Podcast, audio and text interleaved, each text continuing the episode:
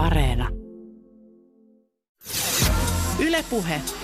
Tiina Lundbergin huoltamo.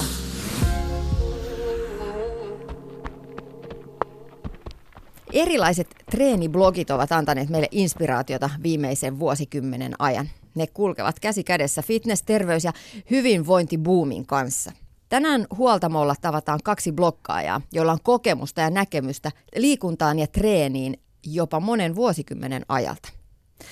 Jenni Belits Henriksson on reilu nelikymppinen toimittaja, hyvinvointivaikuttaja ja personal trainer sekä life coach. Hänen vastaiskuankeudelle blogistaan voi lukea elämänmuutoksesta, ultrajuoksusta, ihan vain juoksusta ja ajatuksista elämän kokonaisvaltaisesta hyvinvoinnista. Toinen vieraamme on Endorfiinikoukussa blogin Elina Hovinen. Blogissaan hän hehkuttaa liikkumisesta saatua hyvää oloa ja oivalluksia hyvinvoinnista ja terveellisistä elämäntavoista. Elinalla on myös kokemusta siitä, kun treenaaminen meni överiksi. Ja tänään huoltamolla hän kertoo, miten suhde liikkumiseen on muuttunut ja mistä hän nyt nauttii. Maailma paranee puhumalla.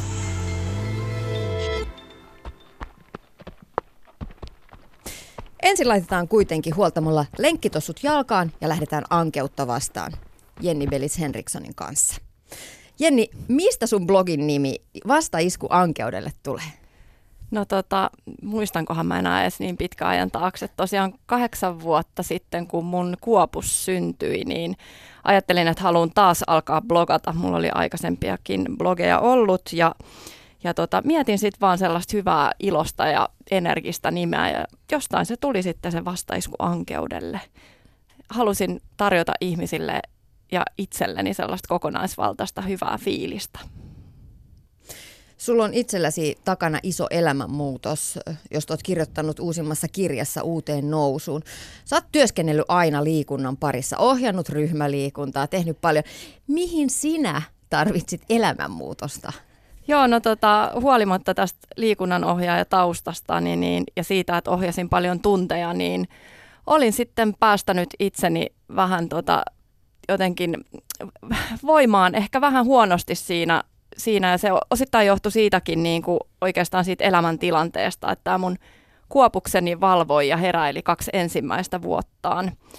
Ja tota, silloin mä ohjasin vielä paljon tunteja ja liikuin paljon ja ohjasin kovia te- intensiivisiä ä, ryhmäliikuntatunteja ja koska mä en sitten saanut nukkua, niin mä en myöskään palautunut, mikä johti sitten ylikuntoon toisen kerran elämässäni – ja siitä sitten lähti sellainen kuuden vuoden jojottelukierre, että mä ne niin sanotusti lainausmerkeissä raskauskilot tiputin varmaan kolme kertaa ja koska mä tota, tein kaikki ne pikakeinot, mitä me ihmiset helposti tehdään, niin nehän sitten tuli aina takaisin ja, ja tota, sitten mä päätin, päätin tosiaan kaksi ja puoli vuotta sitten, että nyt mä hankkiudun eroon siitä ankeasta väsähtäneestä olosta ja niistä ö, liikakiloista ja tein sitten ihan elämäntapamuutoksen. Elämäntapamuutos vaatii vahvaa motivaatiota, vahvaa sellaista sisäistä motivaatiota, vahvaa tahtotilaa.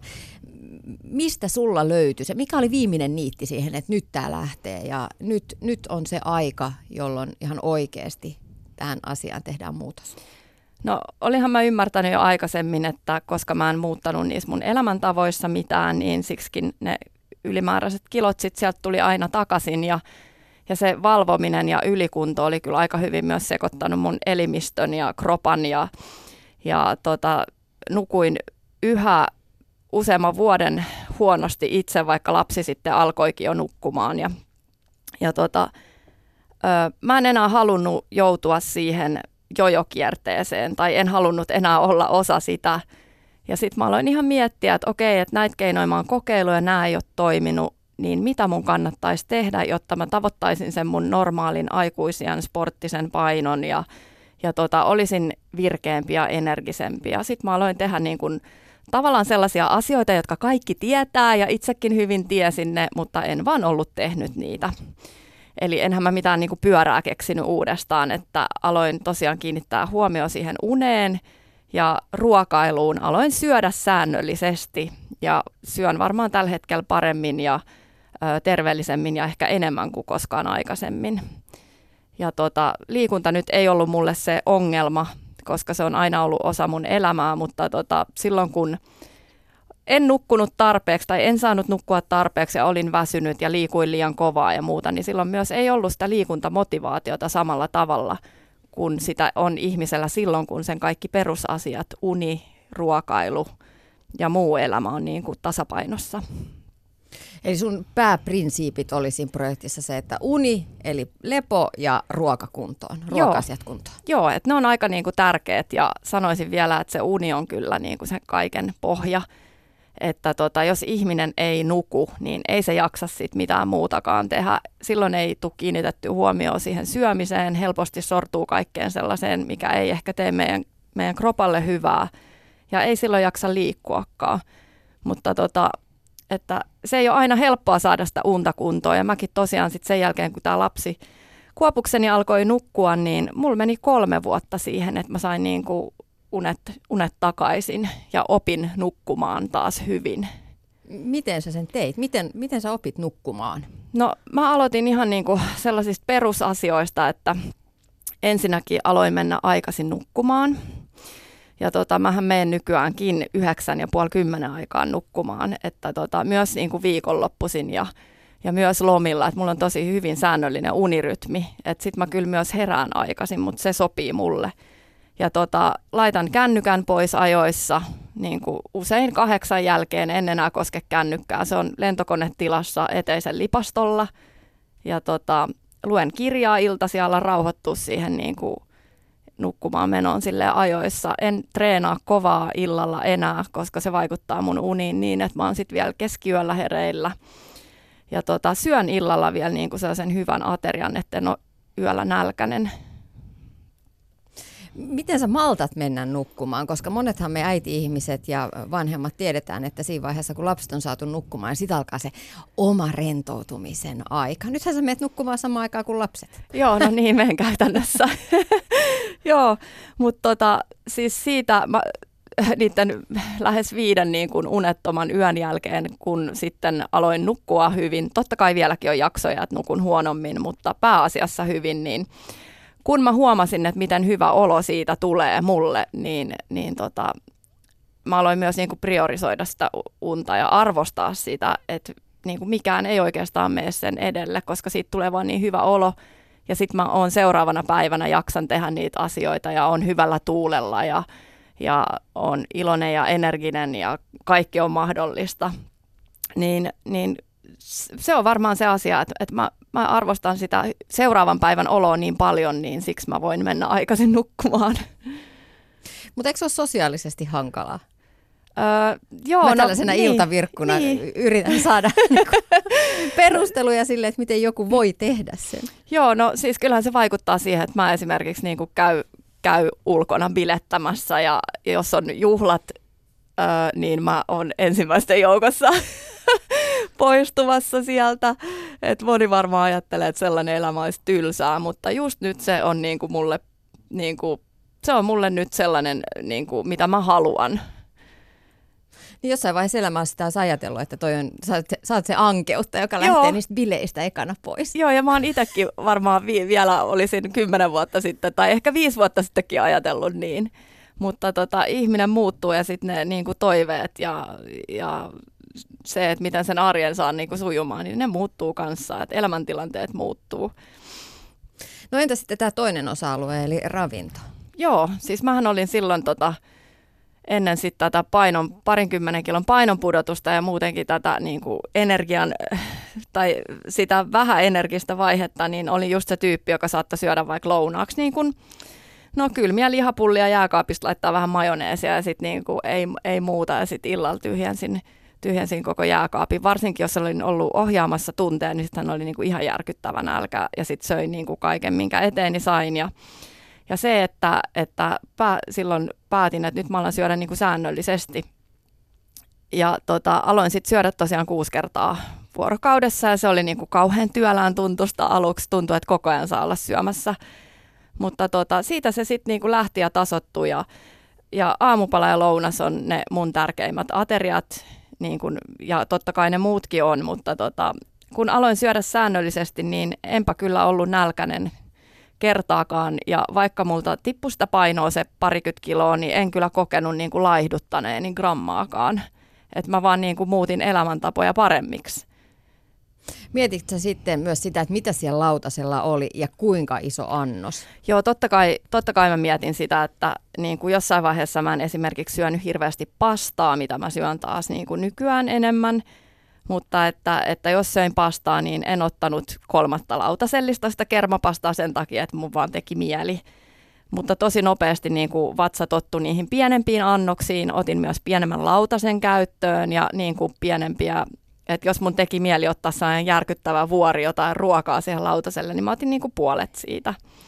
Ja pyrin syömään hitaammin ja niin kuin oikeasti sen, että, että niin kuin myös mun pää tajuaa, että nyt alkaa olla kylläinen olo. Ja siis kasvisten määrähän niin kuin lisääntyi ihan räjähdysmaisesti, että mä olin ollut vähän laiska niiden kasvisten kanssa. Mä ajattelin, että se on jotenkin työlästä, mutta eihän se nyt ole.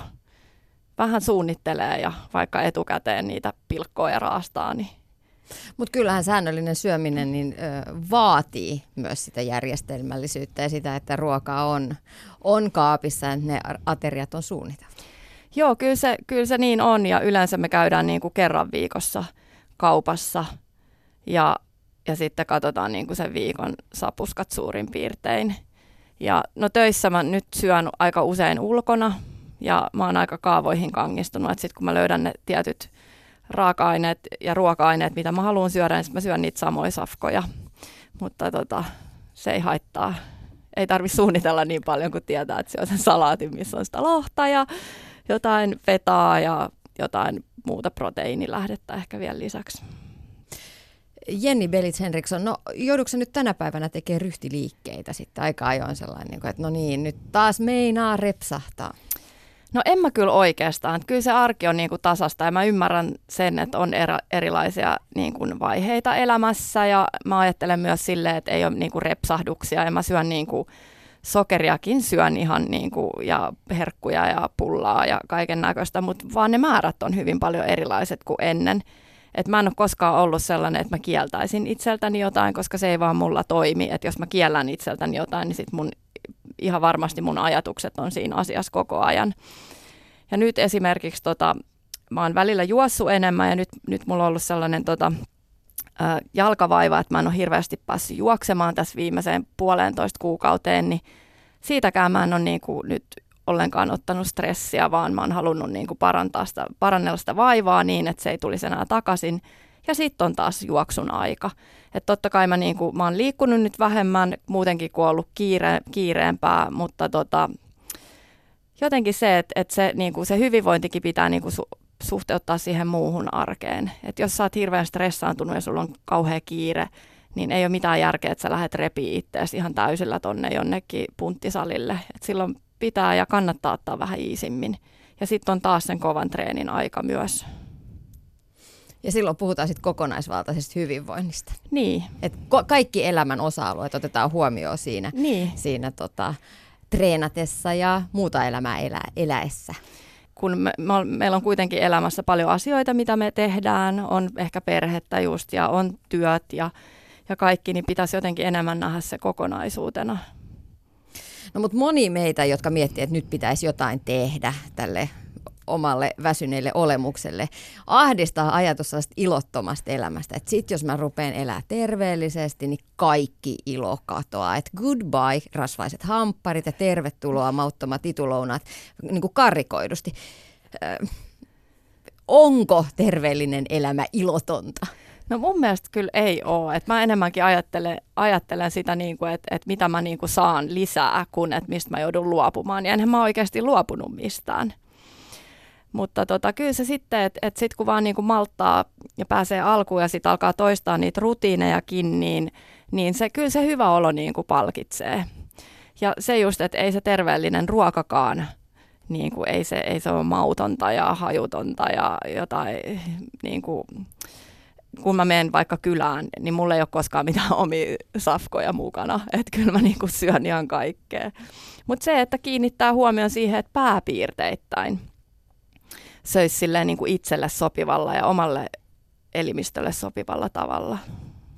kiire saa otteen lipsumaan. Ei ehdi urheilla, ei ehdi syödä kunnolla ja sitten tulee nipistettyä niistä yöunistakin.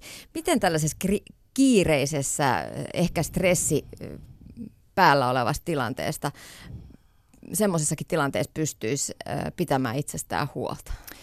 No, mulla oli tässä aika kiire just kun vaihdoin tuota työpaikkaa ja sitten pitikin monen viikon työt tehdä niin kuin parissa viikossa, niin, niin tota, silloin mä tietoisesti niin kuin ajattelin, että okei, että nyt mä en niin kuin ainakaan just niin kuin stressaa itseäni lisää sillä kovalla treenillä. Sitten mä niin kuin kävelin töihin ja kävelin kotiin ja kävelin paljon ja venyttelin ja tein kehonhuoltoa ja tein tämmöisiä asioita, mitä mä pystyin esimerkiksi olkkarissa tekemään, kun muu perhekin on siinä se vaan on, on niin, että siitä unesta ei kannattaisi nipistää, oli tilanne mikä tahansa, koska niin kuin se vaan kostautuu sitten.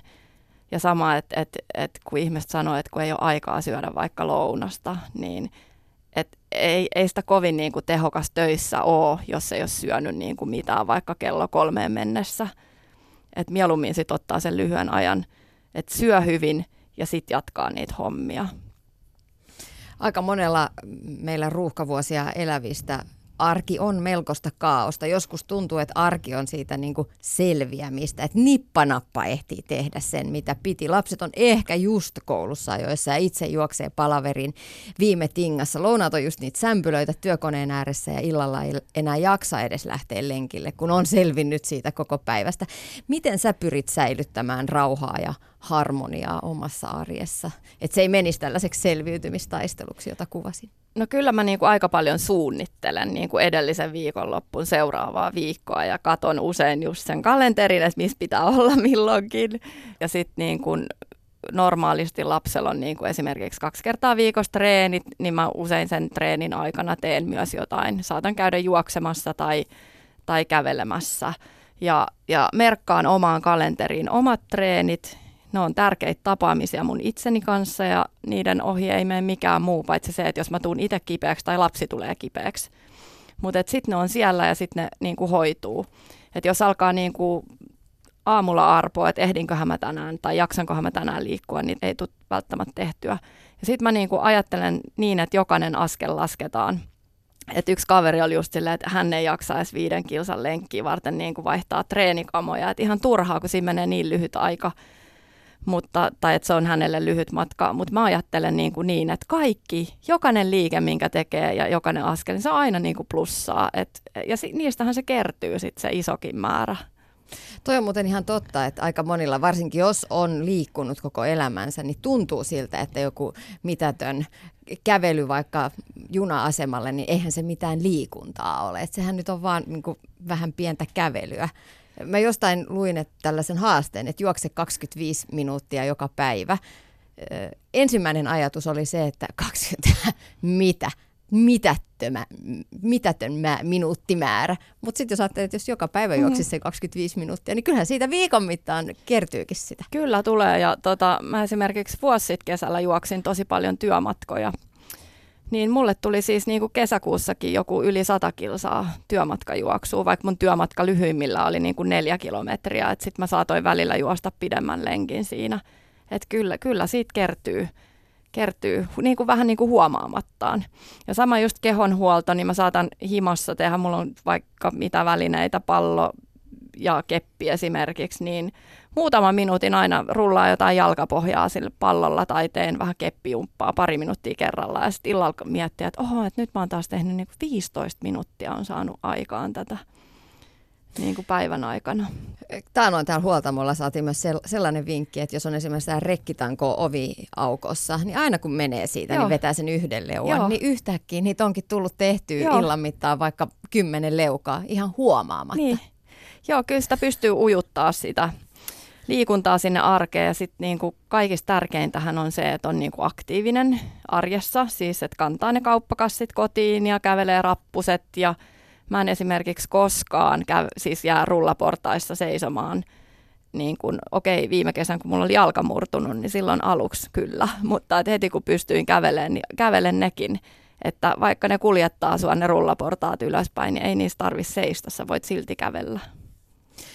Jenni Belits Henriksson, uskomukset ja tottumukset vaikuttaa tosi paljon meidän arjen kulkuun. Uskomukset voi tulla jostain tosi kaukaa menneisyydestäkin, vaikka liittyen omaan itsekuriin. Me saatetaan ajatella, että minulla ei ole itsekuria laihduttamiseen tai mun kärsivällisyys ei riitä lenkkeilyyn tai että mä nyt vaan olen tällainen ihminen, joka tarvitsee päivittäisen suklaa-annoksen pysyäkseni hyvän tuulisena. Miten tällaisia uskomuksia ja tekosyitä oikeastaan voi lähteä perkaamaan?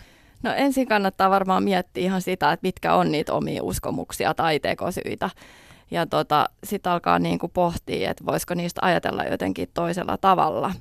Ja mulla oli ihan sama uskomus. Mä olin, ajattelin, että mä en koskaan niin kuin opi uimaan, mutta en mä niin kuin sen asian eteen mitään tehnytkään.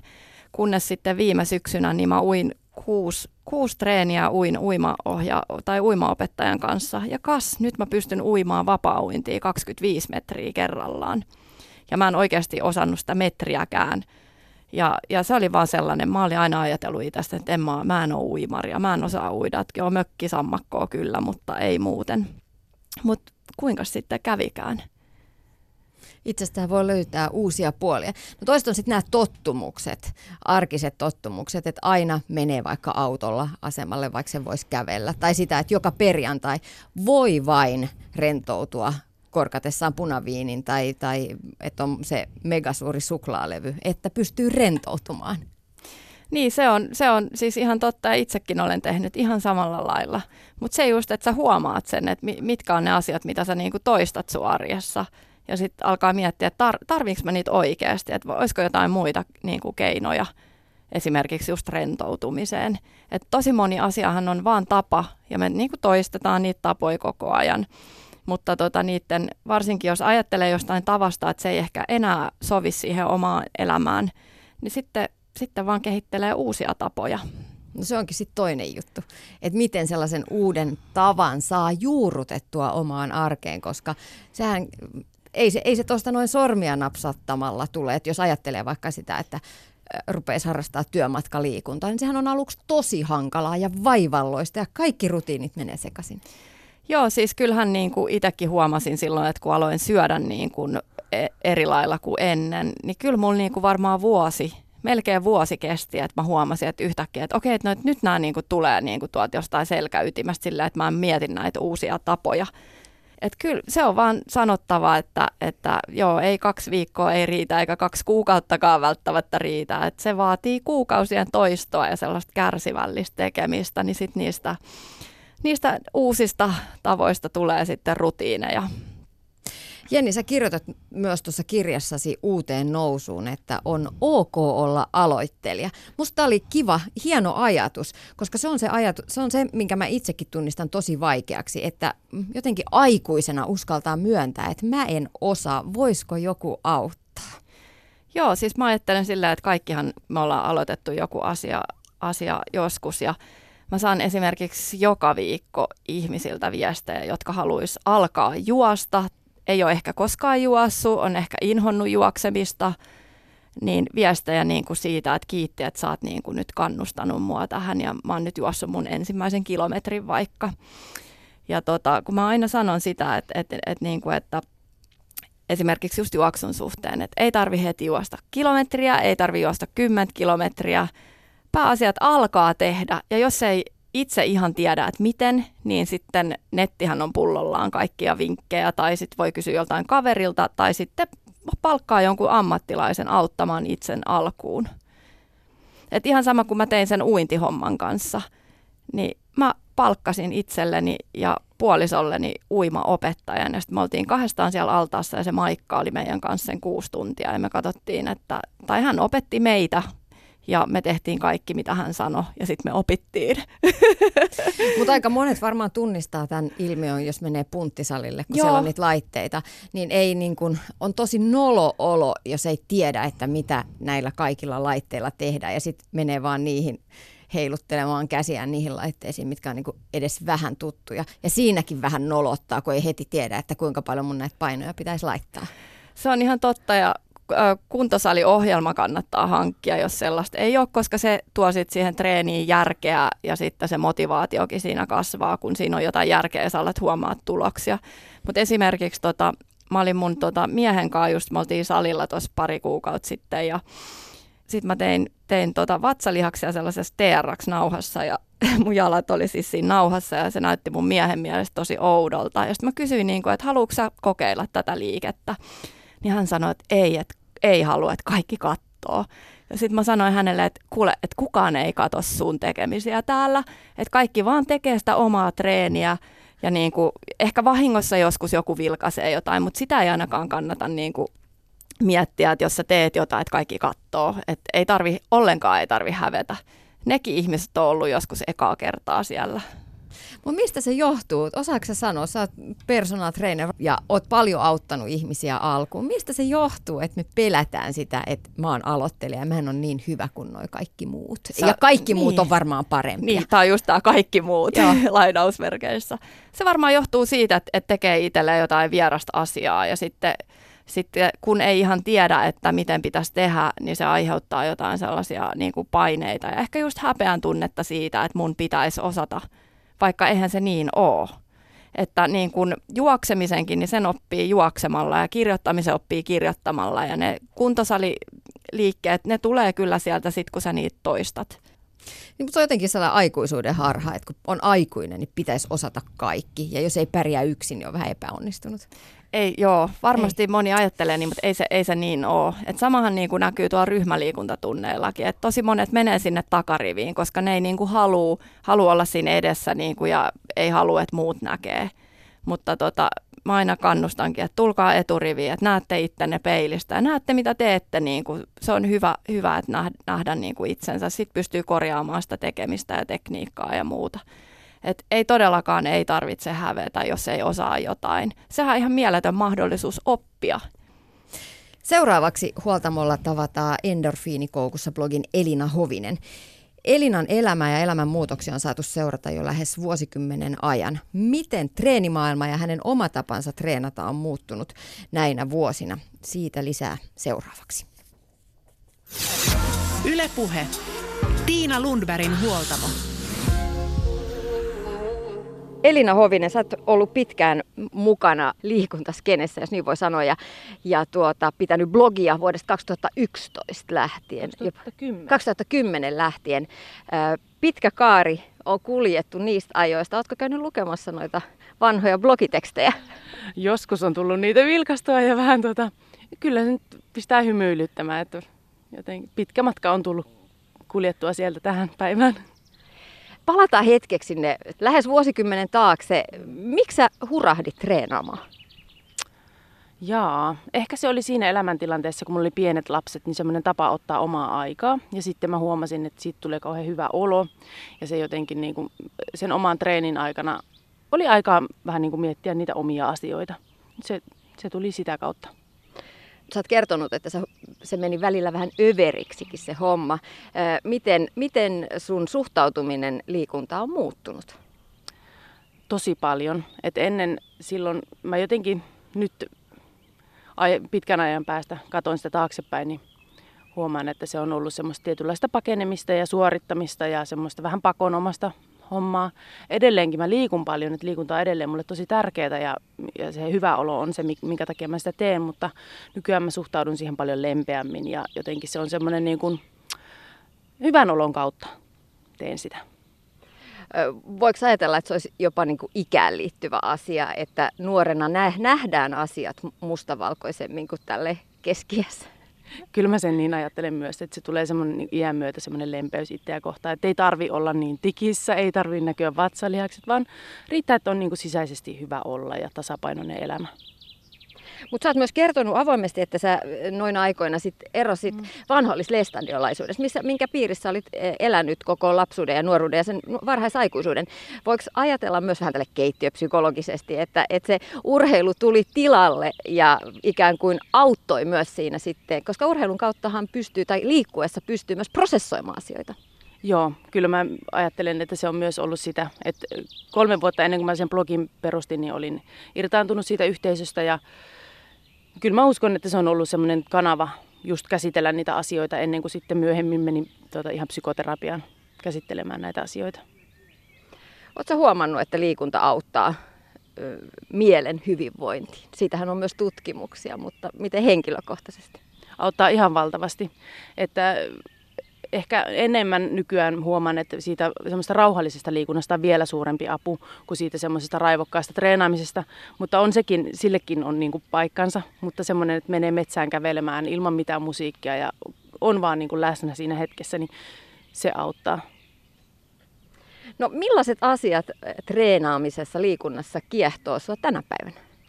Kyllä siinä on edelleen se itsensä haastaminen ja itsensä ylittäminen, mutta niin, se, se ehkä on se, mikä mua kiehtoo siinä. Miten sä sitten teet sitä? Miten haastat itseäsi? No viime aikoina se on ollut vähän unessa tämä mun itseni haastaminen, että tässä on ollut aika paljon kiirettä viime aikoina, mutta asettaa jonkun tavoitteen, esimerkiksi joku puolimaraton, tai nyt mä oon itse asiassa menossa tuon puolimatkan triatlonille, extreme triatlonille, niin se on kyllä semmoinen aikamoinen itseni haastaminen, mutta semmoinen erilaisten haasteiden kautta ja sitten kun niitä saavuttaa, niin se tuntuu hyvältä. Mitä kaikkia lajeja treenaat tällä hetkellä ja miten? Öö, pyöräily, juoksu, uinti, sitten kuntosali. Et ne on ne niin kuin mun lajit ollut oikeastaan, no viime vuosina aika pitkälti ne. Työmatkoja pyöräilen, että se on niin kuin, sitä kautta tulee tosi paljon kilometrejä ja sitten niitä muita tiputtelen sinne kalenteriin silloin, kun niitä mahtuu. Onko sulla jotenkin systemaattinen, systemaattinen äh, harjoitusohjelma, että jaottelet eri kaudet ja sitten myös mietit niin treeni, treeniviikkojen sisällä, että miten, miten tämä treeni etenee ja millainen jaksottelu mulla on harjoitusohjelmassa ja niin edespäin? Se olisi ihanaa, jos mulla olisi, mutta mä oon niin impulsiivinen jotenkin mä tykkään vaan tehdä semmoisia asioita, mitkä tuntuu kussakin hetkessä hyvältä. Et toki, että jos on joku tavoite, niin sitä kohti pitää harjoitella vähän systemaattisemmin, mutta aika sille fiiliksellä mennään kirjoitin blogissa, että kävit äitisi kanssa juoksemassa puolimaraton. Millainen reissu se oli? Se oli kyllä ikimuistoinen reissu, että mun äiti on kyllä ihan huikea. Hän jäi just eläkkeelle ja eläkkeen kunniaksi hän halusi olla tuota, hyvässä kunnossa ja se oli kyllä mahtava kokemus. Että olihan se niin kuin raskas, kun oli helteinen keli, mutta että tuota, mieleenpainuva kokemus millaisella ohjelmalla tsemppasit oman äitisi puolimaratonille? Se on aika kova suoritus. Mulla on ollut blogissa tämän koko vuoden. Joka sunnuntai on julkaissut juoksuohjelmaa ja sitä on äitikin noudattanut ja sillä sitten hän pääsi tähän tavoitteeseen. Elina Hovinen, kerro vielä vinkiksi. Sulla on kolme lasta. Miten kolmen lapsen äiti saa mahdutettua liikuntaa omaa arkeensa, kun siellä itselläsikin blogit ja työt ja kaikki muutkin asiat vie aikaa ja lapset vaatii osansa, vaikka hekin kasvaa? No he on onneksi aika isoja, että heidän kanssa voi tehdä asioita ja sitten kyllä mä niin kuin vannon edelleen työmatkaliikkumisen nimiin, että se on, niin kuin, se on tosi hyvä tapa ottaa se. Sitä kautta tulee useita tunteja viikossa liikuntaa kuitenkin. Niinpä me tänäänkin tavataan tässä työmatkaliikunnan parissa. Molemmat hikisenä istumme täällä keskuspuistossa pyörät parkissa. Kyllä, tämä on just täydellistä. Elina Hovinen, sä seuraat aktiivisesti myös treenirintamaa laajemminkin kuin pelkästään sieltä ihan omalta, omalta sohvalta käsin. Millaisia tuulia puhaltelee tällä hetkellä laajemminkin treenirintamalla? Kyllä mä näkisin, että se on se sama, mikä vähän itselläkin on tällä hetkellä menossa. Semmoinen henkinen hyvinvointi on se, mikä korostuu. Ja sitten se jotenkin semmoinen niin kuin lähemmäksi luontoon menemistä, mikä tarkoittaa sitten ihan sinne fyysisesti metsään menemistä ja sitten sitä jotenkin luonnonmukaista elämää ja ekologista elämää. Et näin mä näkisin, että se niin kuin heijastuu myös tähän liikkumistrendeihin. Mutta jos sä vedät sellaista kaarta tuolta jostain, no sanotaan sieltä 2000, vuodesta 2010 tähän päivään, niin miten, miten treeni- ja liikkumistrendit on muuttuneet? Mä muistan silloin, kun mä aloitin, niin silloin oli vielä semmoinen aika nälkiintyneen näköinen ö, vartalotyyppimuoti menossa. Sitten tuli lihaksikasta. Sitten on ollut juoksua ja crossfittiä ja, ja mitäs nyt olisi menossa? Vähän kaikkea. oikein, et nyt on vaikea nähdä tällä hetkellä, että mikä tämä trendi nyt on, mutta ehkä se hyvinvointi on se henkinen hyvinvointi, mikä sieltä nyt, nyt niin kuin nousee. Joo, ja musta kyllä tuntuu, että se voimailu edelleen, että se ei ehkä, voimailu jotenkin on vahvasti pinnalla, ei ehkä niin kuin rasvattomana, vaan se, että halutaan olla vahvoja. Joo, totta. Et e- ehkä semmoinen juoksijan kuiva kroppa ei ehkä ole se, mitä tavoitellaan. Ja juoksu on ehkä vähän nyt niin kuin ei ole ehkä niin trendikästä tällä hetkellä. Mutta ehkä sitten on just nämä triatlon, vähän tämmöiset niinku överit lajit. Myös sen, niinku sen tavallaan lempeän joogan ja muun tämmöisen rinnalla. Niin, on vähän kuin kaksi ääripäätä. Että toisaalla haastetaan ihan niin kuin äärimmilleen omaa kroppaa, ihan mielettömästi sitä omaa sekä mieltä että kroppaa. Ja sitten toisaalta halutaan lempeyttä. Niin, itsekin vähän kamppailen näiden kahden maailman välissä. Ja toisaalta, miksi maailman pitäisi olla mustavalkoinen? Kaik, kaikkea voi tehdä. Polkujuoksu on myös yksi semmoinen, missä luonto ja sit juokseminen yhdistyy. Mm. Sitä kautta mä itse asiassa alun perin löysin tämän niin kuin luonnossa liikkumisen ihmeellisen maailman. Mikä polkujuoksussa sun mielestä on parasta? Se, että siellä ei mennä niin hampaat irvessä. Että siellä voi olla aika lepposasti ja fiilistellen just sitä luontoa. Ja siellä jotenkin ne juoksijatkin, ketkä siellä vaikka kisoissa on, niin ne on jotenkin ihan erityyppisiä. Siellä jutellaan ja ollaan niin kuin yhtä porukkaa. No yksi trendi, joka mun mielestä tällä hetkellä myös nousee vahvasti, se liittyy ehkä siihen itsensä haastamiseen niin kuin äärimmilleen, on erilaiset seikkailut. Polkujuoksukin on seikkailua. Missä oot viimeeksi seikkailut itse?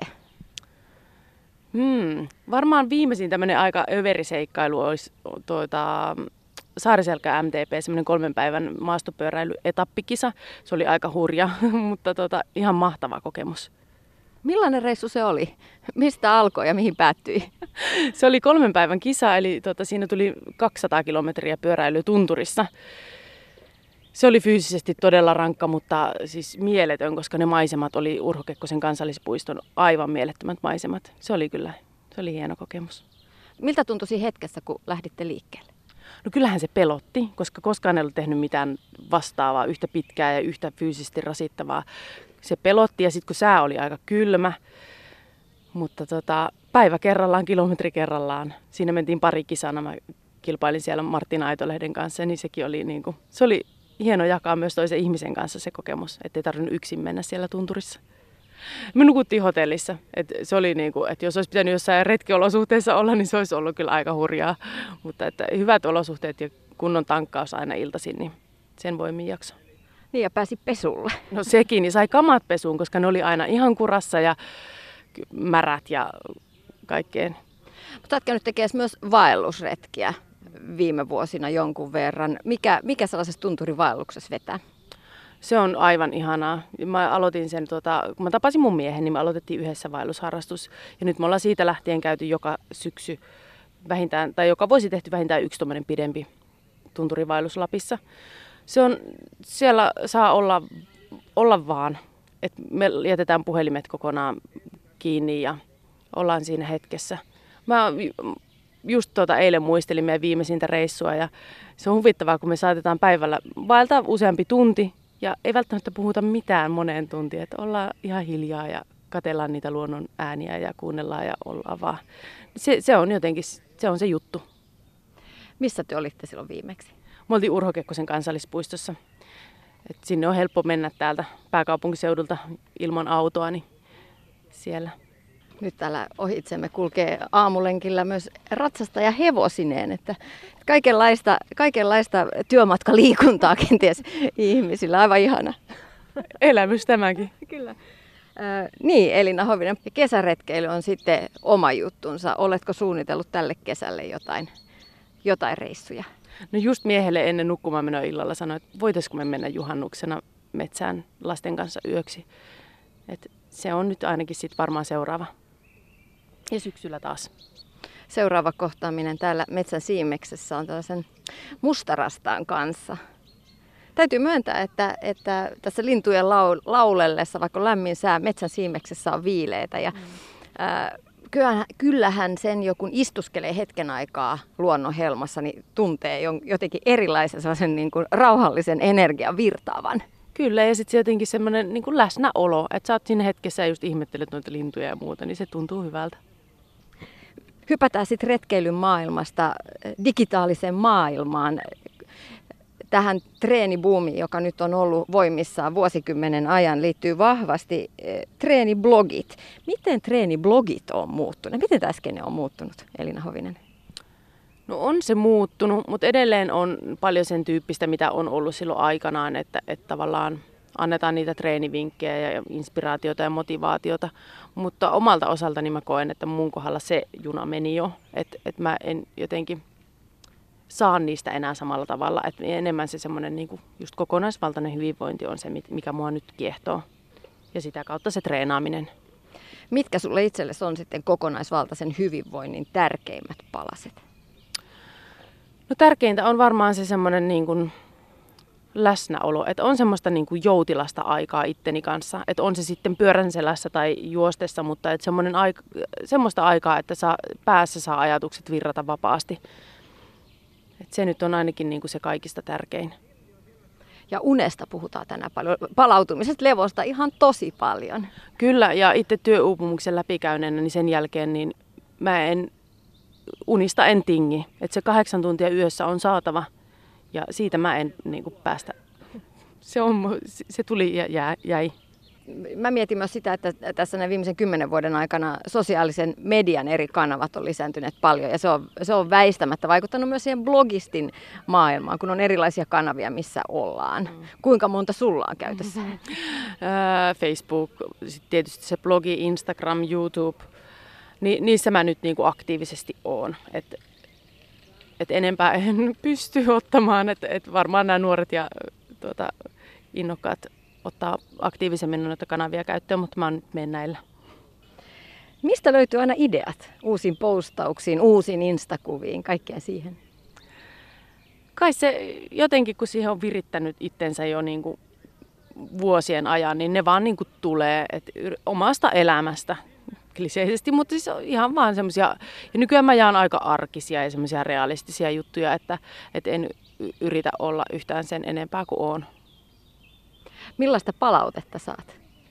No mä saan kiitosta siitä niin kuin aitoudesta ja realistisuudesta just, että, että se on, mä koen, että, että kun on paljon sellaista pintaa ja sellaista niin kuin kiiltävää kulissia, niin mä en enää halua kiillottaa mun kulissia, että ne kulissit murtui jo aikoja sitten. Entä sitten se kritiikki? Miltä se tuntuu? Mä saan nykyään tosi vähän kritiikkiä että et ehkä mä oon aika harmaa tylsä nykyään tai jotenkin hajuton ja mauta. Tai sitten mä vaan, kaikki on siinä, että ei ole niinku tavallaan. Mä itse myös puhun niistä mun omista huonoista puolista ja kerron, että, kerron niistä semmoisista niinku, niin ehkä se sitten vähentää sitä negatiivista kritiikkiä, en tiedä. Vai ootko tehnyt sellaisen kuoren itsellesi, että ei enää niin kuin satu se, että joku sanoo vähänkin kurjasti siellä tai kommentoi ikävää sävyä, koska kyllähän niitäkin tulee. Mm. Ja se kyllä niin kuin väistämättä vähän satuttaa ja mietityttää, että apua, että miksi mä nyt, että ai jaa, että ajatteleeko joku noin? Toki jos sieltä tulee joku semmoinen palaute, mikä oikeasti kolahtaa, mä tiedän, että tämä nyt osuu johonkin, niin semmoinen saattaa niin kuin tuntua tosi ikävältä ja sitten sitä saattaa joutua käsittelemään yllättävänkin kauan. Mutta sitten tota, joku semmoinen ulkonäköön kohdistuva tai joku muu, niin sitten se vähän niin kuin, että no mikäs, mikäköhän tuota nyt harmittaa, kun se tuolla lailla kommentoi, että se, e, en mä ehkä päästä niitä enää sit sillä tavalla lähelle. Mutta onko joskus satuttanut? On, tosi paljon. Et joskus se oli, tuntui niin kuin todella pahalta. Et ihan mietti, että se vaikutti koko elämään. Joku yksi pieni kommentti, vaikka eihän se, nehän on vain kommentteja. No miten sä oot oppinut käsittelemään ne, ne ikävät kommentit ja mikä, mikä on sun konsti siihen, että sä opit sitten siihen, että no, että mä oon mikä mä oon ja muilla voi olla omia mielipiteitä. Ehkä se on semmoinen itsetuntemus, mitä tässä matkan varrella on sitten opetellut, että, että jotenkin, ja, ja sitten ymmärtää ehkä muita, että jotenkin mä aina haluan ymmärtää, että, että jos joku ihminen on vaikka inhottava tai muuta, niin silloin ehkä joku syy siihen. Ja mä yritän ajatella, että, että jos silloin paha olla niin, ja se purkaa sen noin, niin se ei ole mun vika, vaan, vaan yritän niin ajatella, että okei, että toivottavasti hän saa itsensä kuntoon. Elina Hovinen, jos puhutaan vielä sitten näistä treeniblogeista ja siitä digitaalisen maailman, sosiaalisen median muuttuneesta treenikulttuurista, niin ainakin erilaiset fitness-julkistilit on lisääntyneet valtavasti ja, ja myös erilaiset ö, treenipalvelut liittyen heidän, heidän tileihinsä. Kyllä, tämä on ilmiö. Ja tota, mä en oikein tiedä, mitä mieltä mä siitä olisin. Et toki moni varmaan saa niistä paljon semmoista niin kuin potkun aloittaa vaikka liikunta tai muuta, mutta mä pelkään, että se menee liian semmoisella niin kuin ulkonäkökeskeisellä tai ja sitten, että nuoret saa sitten semmoista vääristynyttä kehonkuvaa ja, ja jotenkin semmoisia paineita olla tietynlainen, niin se mua niin kuin huolestuttaa siinä. Joo, ja mun täytyy ihan myöntää näin niin kuin yli nelikymppisenä perheenäitinä, niin seurasin somessa muutamaakin fitnessblogia tässä, just Instagramissa. Mun oli pakko poistaa ne mun fiidistä, koska mä rupesi ahdistaa se, se kauneus. Ja mä huomasin ihan huomaamatta, että täti ihmisenä rupesin vertaamaan itse, itseäni heihin kaksikymppisiin tyttöihin. Ja mä totesin, että ei, mun on pakko ottaa poistaa, että mä haluan saada sen normaalin kuvamaailman. Mä toivon kamalasti tätä samaa, että ne nuoretkin tytöt tekisivät sen saman, että poistaisi ne sieltä, koska kenenkään ei tarvitse näyttää siltä, kun olisi menossa fitnesskisoihin. Ei se ole normaalia. Et selluliitti ja rasva kuuluu elämään ja miksi kenenkään tarvitsisi näyttää siltä, että aina voi ottaa kuvan johonkin alusvaatekuvastoon tai muuta. Et, et ei se ole niin kuin se, mitä pitäisi tavoitella. Niin ja sitten kuitenkin pitäisi myös muistaa se, että aika monet kuvat on käsitelty. Ja... No sekin vielä. Kyllä. Ja sitten se, että joku näyttää siltä, miltä ne fitness-tähdet näyttää, niin se on vaatinut ihan, se vaatii koko elämän uhraamista sille asialle. Eli sä teet kaiken työn ulkonäkös eteen, niin onko sekin niin kuin sitten se sun arvomaailman mukainen valinta? Niin sitä kannattaa myös miettiä. Elina Hovinen, lopuksi vielä, millaiset treenivinkit antaisit tälle kesälle? Mene ulos, nauti kesästä, tee niitä asioita, mitkä tuntuu hyvältä, mutta kuitenkin, että liiku kävele metsässä ja käy vaikka järvessä uimassa. Ihan tällaisia asioita. Mä sain myös kerran sellaisen vinkin tässä huoltamolla taanoin, että itse asiassa marjojen poimiminen, sienien poimiminen on eräänlaista mindfulnessia. Että siinä niin kuin hetkessä keskittyy vain yhteen asiaan. Otan tuon sienen, otan tuon marjan ja siinä on koko elämä. Mä yhdyn tähän kyllä vahvasti, että se on oikeasti ihanaa. Ja, että jos se tuntuu tyhmältä lähteä vaan kävelemään sinne, niin keksi joku syy. Et bongaile vaikka jotain, en mä tiedä. vaikka niitä marjoja. Tai lintuja. Niin. Lintuja tai kukkasia tai... Niin. Maailma paranee puhumalla. Huoltamolla tänään vieraana on vastaisku Ankeudelle blogin Jenni Belits Henriksson. Edellä Elina Hovinen puhui siitä, että palautettua blogimaailmassa voi olla aika ikävää. Miten ihmisten, ihmisten kommentit vaikuttaa sinuun? No mä oon kyllä saanut todella vähän mitään negatiivisia kommentteja, että on kyllä siitä ihan kiitollinenkin. Ja tota, on kyllä seurannut näitä keskusteluja aika paljonkin, mutta ehkä sitten mun aiheetkin, kun mä oon myös paljon kirjoittanut niin kuin henkisestä hyvinvoinnista, niin on ollut sitten sellaisia, että sinne ei ole sitten ehkä ajautunut lukemaan, lukemaan sellaisia ihmisiä, jotka kommentoisi ilkeästi muille ihmisille. Et enemmänkin niin kuin mä oon saanut pitkiä pitkiä kirjeitä, että hei, että tässä kohtaa mä pystyn suhun samaistumaan ja mun elämässä on käynyt näin ja enemmän on tullut tällaista. Miten sun oma treeni on muuttunut näiden kuumien fitnessvuosien aikana? Tässä on eletty sellainen kymmenen vuotta ainakin treenibuumin aika.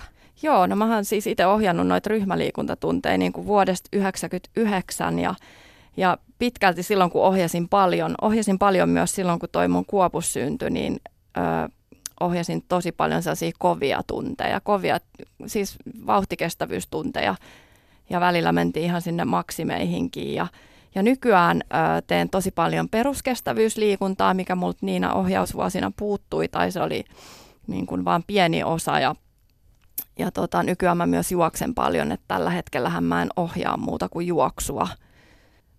Että se juoksu tuli silloin kaksi ja puoli vuotta sitten ja mukaan kuvioon. Ja sitten kun lakkasin tai vähensin ohjaamista – niin huomasin, että miten ihanaa on harrastaa, kun ei ollut oikeastaan koskaan harrastanut aikuisena mitään, että kun se 20 vuotta oli mennyt ohjatessa muita, niin silloin ei ollut hirveästi jaksanut sitä enää harrastaa, niin nyt mä oon harrastanut just sitä uintia ja juoksua ja nyt harrastan salilla käyntiä ja käyn itse treenaamassa myös PTn kanssa niin kuin silloin tällöin.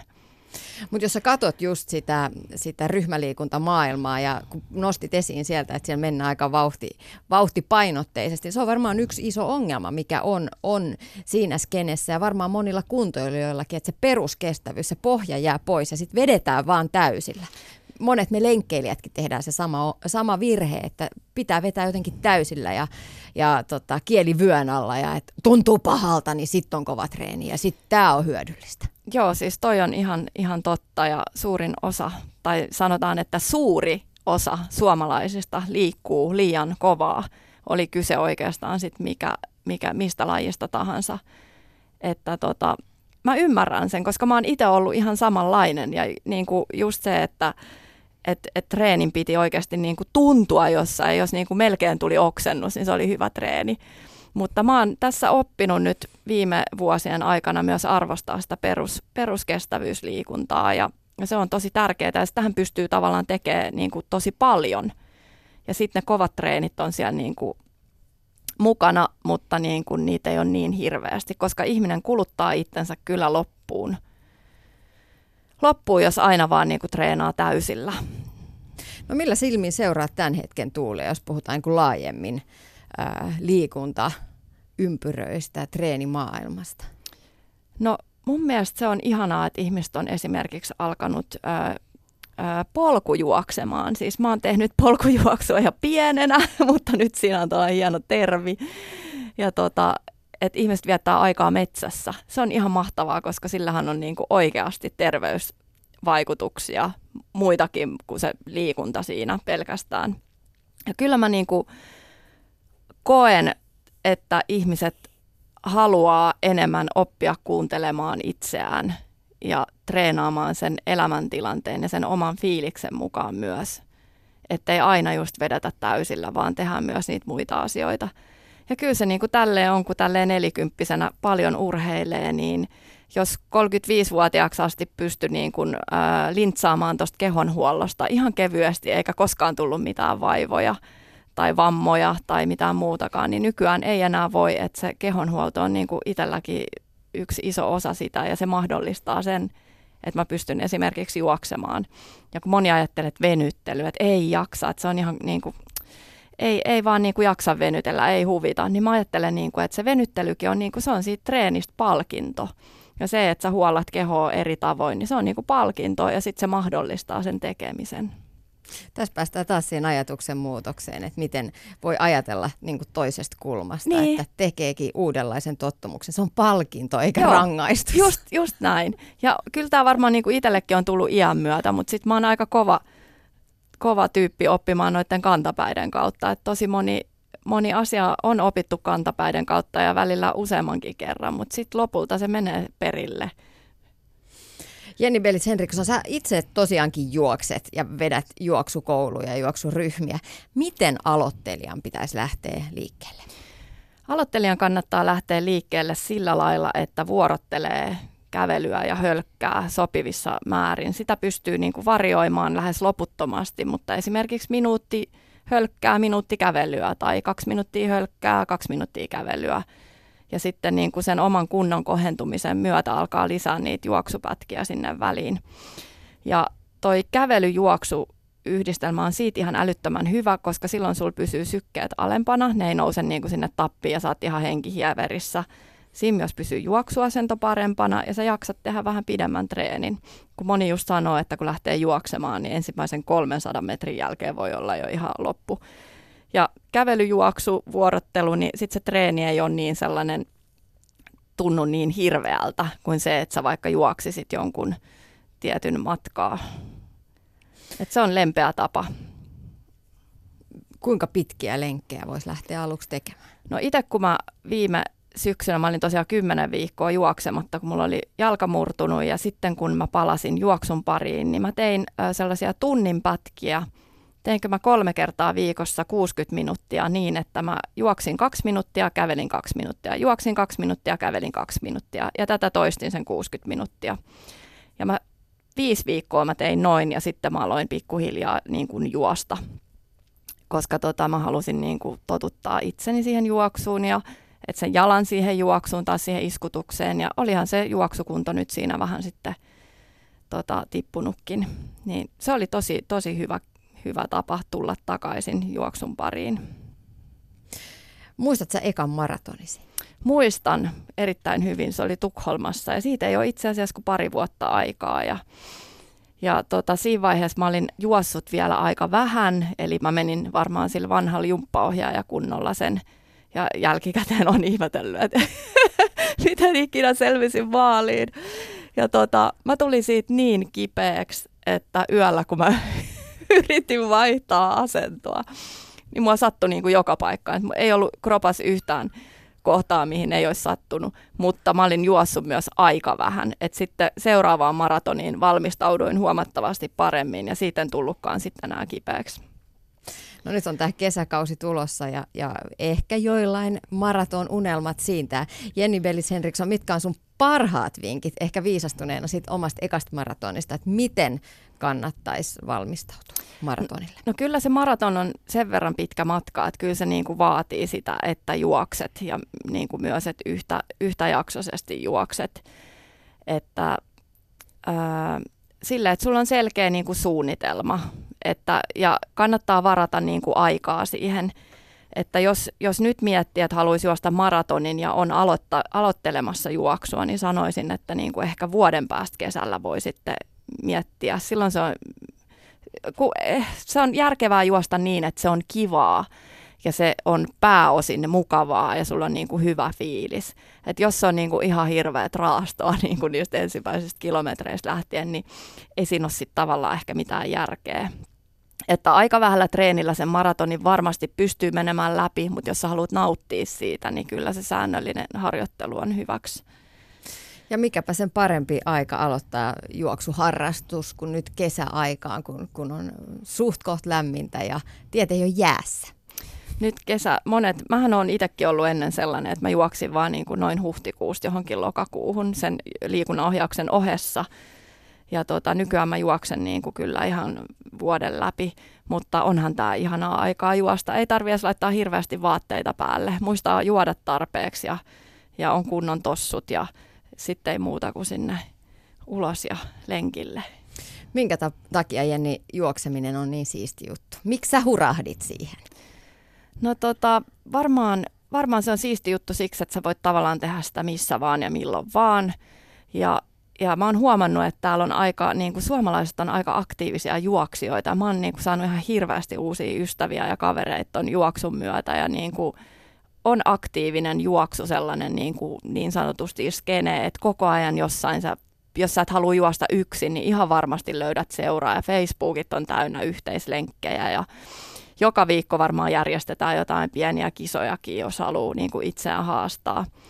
Mutta sitten välillä on vaan ihana juosta ihan yksin ja sitten miettiä niitä ajatuksia, mitä silloin päähän pulpahtaa. Ja onhan toi Suomen kesäni ja metsät ja merenrannat ja kaikki niin ihania juoksuympäristöjä. Lopuksi vielä treenivinkkisi kesään. Kannattaa tehdä sitä, mikä tuo itselle iloa. Et jos ei ole koskaan löytänyt sellaista niin, kuin niin sanottua omaa lajia, niin ei kannata huolestua siitä, että pääasiat tekee tekee jotain ja että, että se, sen asian tekeminen tuo itselle hyvän fiiliksen ja saa siitä jotain, jotain sellaista positiivista siihen omaan arkeen.